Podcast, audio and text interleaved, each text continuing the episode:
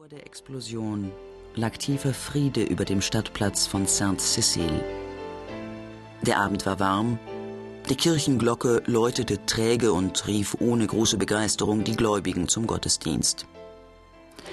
Für Felicity Clairet klang es wie ein Countdown. Der Platz wurde beherrscht von dem Schloss aus dem siebzehnten Jahrhundert. Über dem Wohntrakt aus Erdgeschoss und erstem Stock wölbte sich ein hohes Dach mit Bogenfenstern in den Erkern. Felicity, die immer nur Flick genannt wurde, liebte Frankreich. Sie beherrschte seit ihrem sechsten Lebensjahr die Landessprache und ging überall als Einheimische durch. Das Schloss war einst als Wohnstatt für die Provinzaristokratie errichtet worden, doch inzwischen war im Château eine wichtige Fernmeldezentrale untergebracht. Als die Deutschen gekommen waren, hatten sie die Zentrale erweitert, um eine Verbindung zwischen dem französischen Fernmeldesystem und der neu eingerichteten Telegrafenleitung nach Deutschland zu schaffen. Außerdem hatten sie das regionale Hauptquartier der Gestapo im Schloss eingerichtet. Vor vier Wochen erst hatten die Alliierten das Schloss bombardiert. Deshalb bestand der Westflügel des Schlosses nur noch aus einem Haufen unregelmäßig behauener roter Ziegel aus dem siebzehnten Jahrhundert und weißer Quadersteine. Dennoch hatte sich der Angriff als Fehlschlag erwiesen, denn die Deutschen hatten die Schäden binnen kürzester Zeit reparieren können. Die Telefonvermittlung war nur so lange ausgefallen, bis die neuen Anlagen installiert waren. Die automatischen Verbindungen und die für Ferngespräche notwendigen Verstärker waren im Keller untergebracht und der war nahezu unbeschädigt geblieben. Und deshalb war Flick gekommen. Felicity Clairet war Offizier der britischen Armee im Range eines Majors. Offiziell gehörte sie zur First Aid Nursing Yeomanry, einer ausschließlich aus Frauen bestehenden Sanitätseinheit, die geradezu zwangsläufig die F A N Ys, Fannies, genannt wurden. Aber das war nur Flicks Tarnung. In Wirklichkeit arbeitete sie für eine geheime Organisation, die sogenannte Special Operations Executive, S O E, die für Sabotageaktionen hinter den feindlichen Linien zuständig war. Noch vor drei Jahren war es Flicks höchster Ehrgeiz gewesen, einmal als Professorin für französische Literatur an einer britischen Universität zu unterrichten.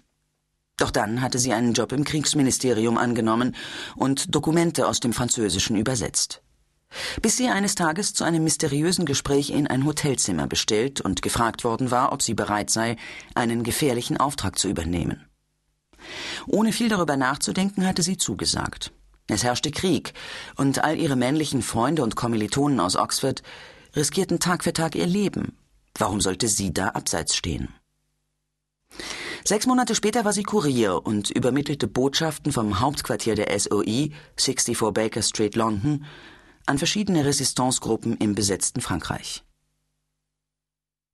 Der Kuriertätigkeit waren anspruchsvollere Aufgaben gefolgt. Inzwischen war sie mit der Planung und Ausführung von Sabotageakten betraut. Neben Felicity saß Michel, ihr Ehemann und Anführer einer Resistance-Zelle mit dem Decknamen Boulanger, die in der fünfzehn Kilometer entfernten Kathedralenstadt Reims beheimatet war. Obwohl es auch für Michel in wenigen Minuten um Leben und Tod gehen würde, hatte er sich lässig in seinem Stuhl zurückgelehnt und in der Hand hielt er ein Glas mit blassem, verwässertem Kriegsbier. Felicity war Studentin an der Sorbonne gewesen, als Michels unbekümmertes Lächeln ihr Herz gewonnen hatte. Er war noch immer der attraktivste Mann, dem Flick je begegnet war. Groß und schlank, mit einer Vorliebe für die lässige Eleganz zerknitterter Anzüge und ausgewaschener blauer Hemden. Der aktuelle Auftrag war für Felicity eine willkommene Gelegenheit gewesen, ein paar Tage bei ihrem Mann zu verbringen. Doch war ihre Begegnung nicht sehr glücklich verlaufen. Obwohl sie sich nicht direkt gestritten hatten, empfand sie Michels Zuneigung als halbherzig, so als spiele er ihr nur etwas vor. Das hatte sie gekränkt. Michel hatte mit Flick gemeinsam den Schlachtplan entwickelt. Sie wollten das Schloss von zwei Seiten angreifen und dadurch die Verteidiger aufspalten. Auf dem Schlosshof würden sie sich dann wieder sammeln, mit vereinten Kräften den Keller stürmen und dort den Raum mit den wichtigsten Installationen in die Luft jagen. Antoinette Dupère, die Chefin der aus lauter einheimischen Frauen bestehenden Putztruppe, die jeden Abend im Schloss sauber machte, verdankten sie den Plan des Gebäudes. Madame Dupère war überdies Michels Tante. Die Arbeit des Reinigungstrupps begann um neunzehn Uhr, zur Zeit des Abendläutens.